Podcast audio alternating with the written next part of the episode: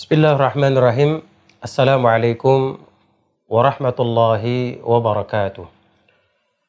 Alhamdulillahi rabbil alamin. Wal'aqibatu lil muttaqin wa la 'udwana illa 'alal zalimin. Ashhadu an la ilaha illallah wahdahu la syarika lah. Wa ashhadu anna sayyidana wa nabiyyana Muhammadan 'abduhu wa rasuluhu la nabiyya ba'dah. Allahumma fasalli wa sallim ala sayyidina Muhammadin salatan abdin gallat hilatuhu wa rasuluh wasilatuhu wa anta laha ya ilahi wa li kulli karbin azim fafarrij ma ana fi bisirri bismillahirrahmanirrahim. Amma ba'du, segala puja serta puji syukur marilah selalu kita haturkan kehadrat Allah Subhanahu wa taala atas karunia serta kenikmatan yang Allah Subhanahu wa taala telah berikan kepada kita di dalam kehidupan dunia ini. Mulai dari nikmat panjang umur dalam taat kepadanya, nikmat diberikannya kesehatan badan, sehingga alhamdulillah kita masih bisa melakukan apa yang menjadi perintah Allah Subhanahu wa taala di dalam kehidupan dunia ini, serta memelihara dan menjaga diri kita untuk tidak melakukan apa yang dilarang oleh Allah Subhanahu wa taala. Mudah-mudahan Allah Subhanahu wa taala menjadikan kita sebagai hamba-hambanya yang selalu beristiqamah di dalam melakukan kebaikan. Amin ya rabbal alamin. Salawat riring salam marilah kita limpah curahkan keharibaan junjungan alam kekasih Allah Nabi besar kita Muhammad sallallahu alaihi wa ala alihi wa sahbihi wasallam, yang mudah-mudahan kita yang menjadi umatnya, kita yang menjadi orang-orang yang berjalan di atas syariat dan sunnahnya. Kita berharap kepada Allah Subhanahu wa taala agar Allah Subhanahu wa taala bisa mengumpulkan kita, menyatukan kita bersama kekasihnya di yaumil mahsyar nanti. Amin ya rabbal alamin. Baik, di kesempatan yang berbahagia ini di mana kita akan memulai daripada pelajaran kita di dalam ilmu fikih, yang di mana seperti kita ketahui bahwa ilmu fikih ini merupakan sebuah fan ilmu yang begitu penting di dalam kehidupan kita, yang dimana di dalamnya telah diatur tentang kaifiyah, tentang tata cara bagaimana kita melakukan sebuah perintah yang Allah Subhanahu wa taala wajibkan untuk kita. Mulai dari sholat, kemudian berpuasa, kemudian berzakat, kemudian melaksanakan ibadah haji dan umrah, dan hal-hal yang lainnya yang memiliki keterikatan atas sebuah perintah ataupun kewajiban yang Allah telah perintahkan kepada kita. Insyaallah mudah-mudahan di dalam pertemuan-pertemuan yang akan datang kita akan membahas sedikit demi sedikit daripada apa yang telah ditulis oleh para ulama-ulama kita, apa yang telah ditulis oleh para guru-guru kita tentang sebuah aturan yang harus kita lakukan di dalam kehidupan kita agar kita bisa menjalankan ibadah di dunia ini dengan keadaan sebaik-baiknya. Amin ya rabbal alamin. Baik, di dalam pertemuan kali ini di mana kita akan membahas tentang fasal yang menerangkan bayan furudil wudu, tentang keterangan yang menjelaskan fardu-fardu di dalam berwudu. Seperti kita ketahui bahwa apabila kita berbicara tentang fardu, berarti kita berbicara tentang sebuah kewajiban. Karena di dalam hukum Islam, ya, fardu itu memiliki arti yang sama dengan wajib. Ya, jadi di dalam hukum Islam, fardu itu memiliki arti yang sama dengan wajib. Di dalam madhab al-Imam Syafi'i menyamakan fardu dengan wajib. Sedangkan di dalam madhab yang lain, seperti di dalam madhab al-Imam Hanafi, atau di dalam madhab al-Imam Hambali, yang dimana mereka memposisikan daripada fardu itu lebih tinggi dari wajib. Nah, ini dalam kedua madhab ini. Jadi karena kita adalah orang-orang yang bermadhabkan daripada madhab al-Imam Syafi'i, berarti kita mengikuti seperti apa yang telah ditetapkan oleh al-Imam Syafi'i, di mana kita meyakini dan memahami bahwa antara fardu dengan kewajiban itu merupakan sebuah hal yang sama. Dan kemudian juga ketika kita berbicara tentang fardu, berarti kita berbicara tentang sebuah kewajiban. Ketika kita berbicara tentang sebuah kewajiban, berarti di mana apabila kita melaksanakan kewajiban tersebut, maka Allah Subhanahu wa Ta'ala akan memberikan balasan ataupun pahala untuk diri kita. Dan sebaliknya, apabila kita meninggalkan daripada kewajiban tersebut, maka sesungguhnya Allah Subhanahu wa Ta'ala akan memberikan balasannya kepada kita dalam bentuk dosa-dosa yang telah kita lakukan ketika kita meninggalkan kewajiban-kewajiban tersebut.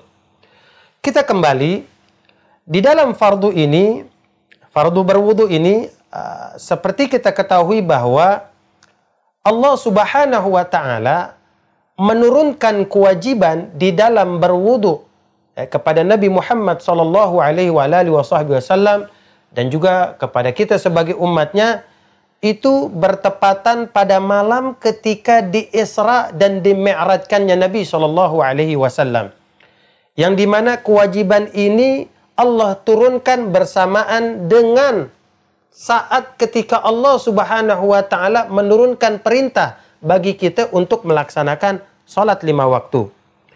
Nah, yang mesti kita pahami di sini, seperti apa yang dikatakan oleh para ulama, lakin masyru'iyatihi sabiqah ala dhalik. Jadi perintah di dalam melaksanakan wudu ini merupakan sebuah perintah yang Allah Subhanahu wa Ta'ala telah turunkan kepada umat-umat terdahulu. Jadi perintah berwudu ini telah Allah turunkan kepada nabi-nabi terdahulu sebelum Nabi Muhammad SAW. Jadi kalau kita mau tahu gitu, artinya berwudu itu ternyata tidak hanya kita yang melakukannya. Itu berwudu ternyata tidak hanya Nabi Muhammad SAW saja melakukannya, akan tetapi nabi-nabi terdahulu ataupun umat-umat terdahulu mereka telah melakukan hal tersebut seperti apa yang Allah perintahkan kepada mereka.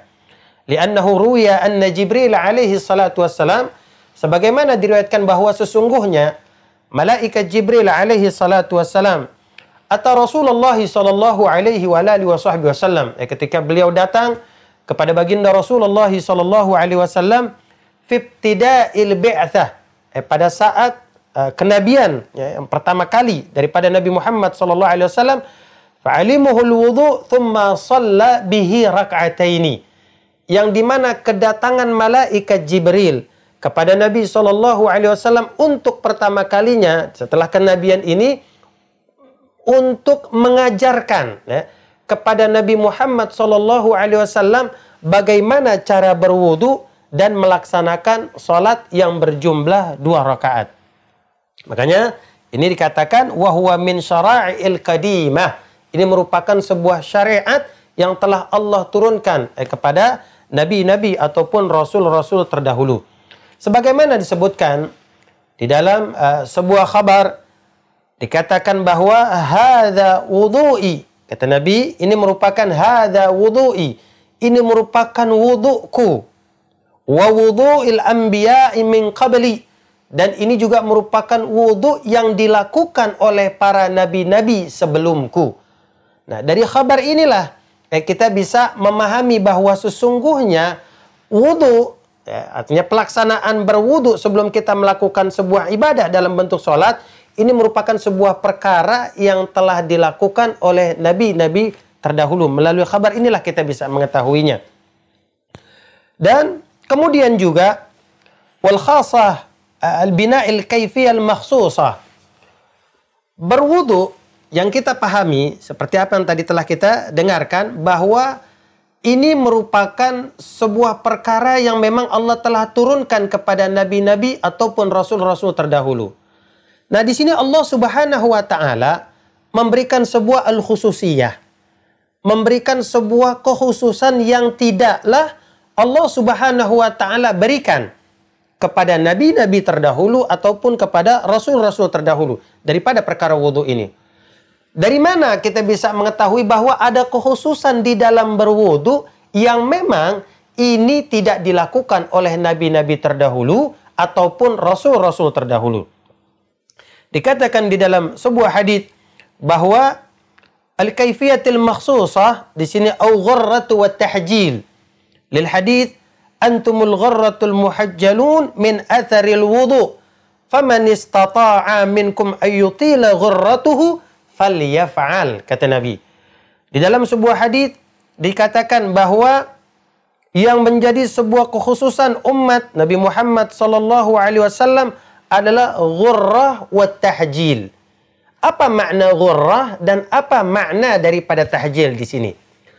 Makna ghurrah di sini adalah di mana kita melebihkan basuhan ketika kita membasuh wajah kita.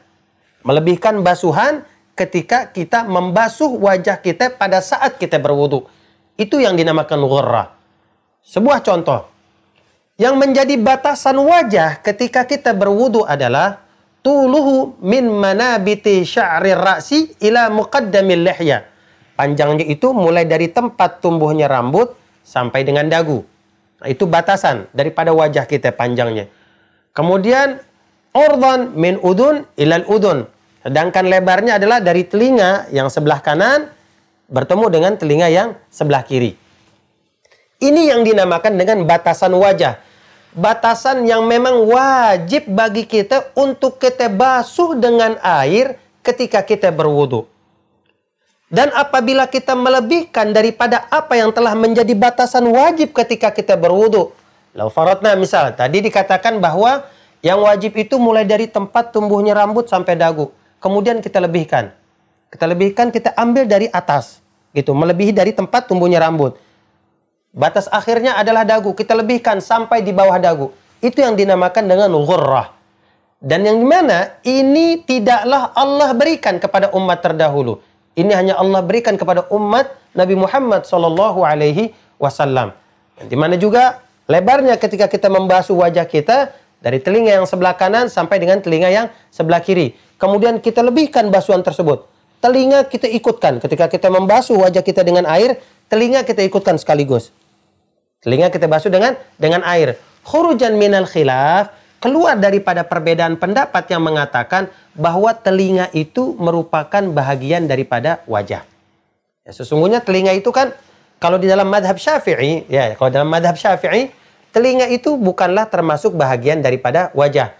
Tetapi kenapa kita disunnahkan ketika kita membasuh wajah kita, telinga kita ikut sertakan. Ini khurujan minal khilaf. Keluar daripada perbedaan pendapat yang mengatakan bahwa telinga itu merupakan bahagian daripada wajah. Nah, bagian-bagian yang kita lebihkan pada saat kita membasuh wajah kita, ini yang disebut dengan ghurrah. Yang dimana ghurrah ini, sekali lagi saya katakan, yang dimana ghurrah ini adalah sebuah kekhususan yang Allah berikan kepada Nabi Muhammad dan kepada umat Nabi Muhammad SAW ketika mereka berwudu. Kemudian yang kedua adalah tahjil. Apa yang dimaksud dengan tahjil di sini? Yang dimaksud dengan tahjil di sini adalah di mana kita melebihkan daripada basuhan pada saat kita membasuh kedua tangan kita dan kita membasuh kedua kaki kita. Batasan wajib pada saat kita mencuci kedua tangan kita adalah min tarfil asabi' al-yadain, dari mulai ujung jari jemari kita sampai mana? Sampai dengan mirfak, sampai dengan siku. Makanya ketika kita mentahjilkan, kita melebihkannya sampai di atas dengan siku kita. Kita lebihkan tuh ketika kita berwudu. Kalau itu kita lakukan pada kedua tangan kita. Kalau kita melakukannya pada kedua kaki kita, batasan wajib pada kaki kita yang harus kita basuh dan wajib untuk kita basuh ketika kita berwudu adalah mulai dari muqaddam, mulai dari depan kaki kita nih, ujung-ujung jari jemari kaki kita sampai dengan mata kaki. Itu merupakan batasan wajib. Tetapi biasanya kita suka melebihkannya. Di dalam membasuhnya, kita lebihkan sampai dengan betis kita. Inilah yang dinamakan dengan tahjil. Ya, melebihkan daripada basuhan yang telah ditentukan di dalam berwudu pada kedua tangan kita dan kedua kaki kita. Kalau sampai sikut, kita lebihin sampai di atas sikut.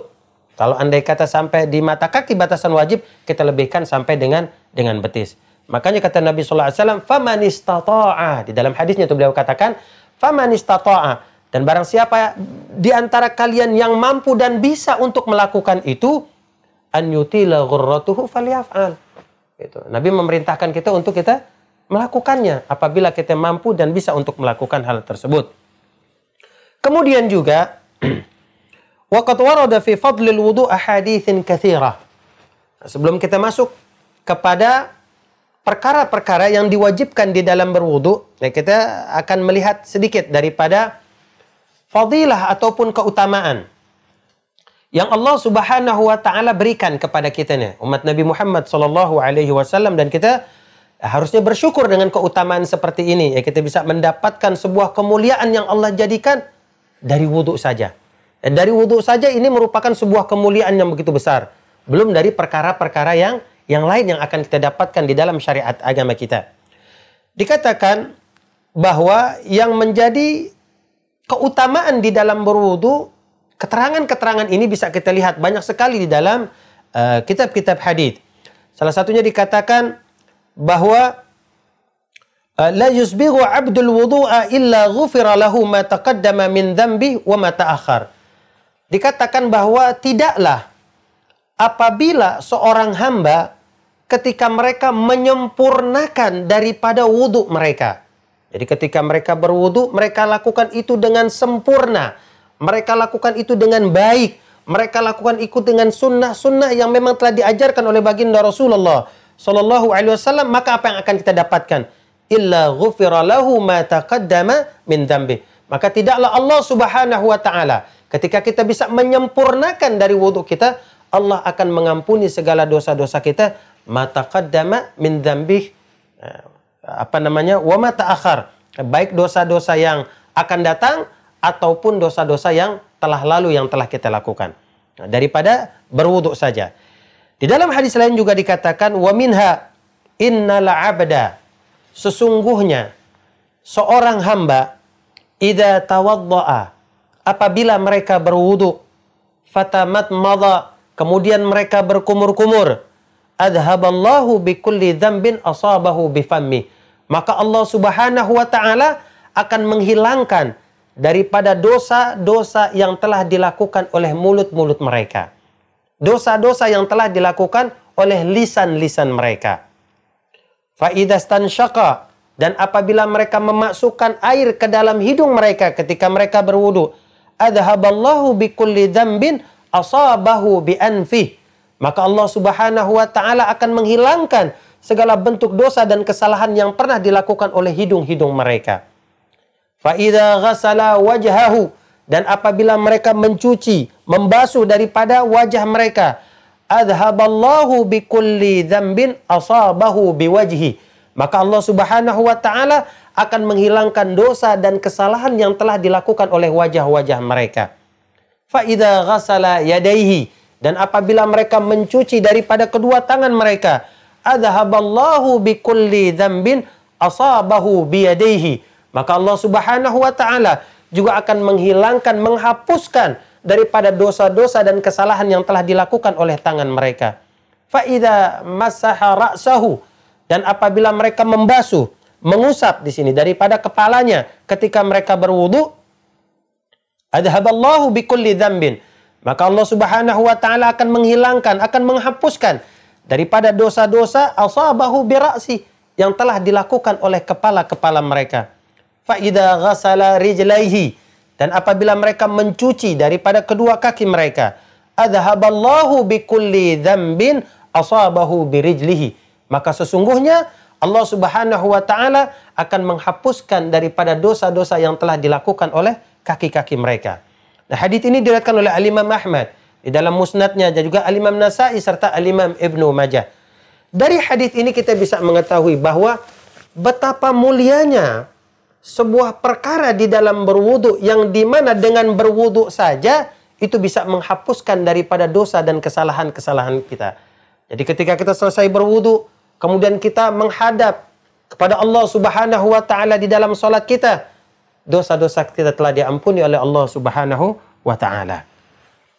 Kemudian dikatakan juga bahwa wa tundabu idamatul wudu lima warada fil khabar. Disunnahkan juga bagi kita untuk menjaga daripada wudhu kita.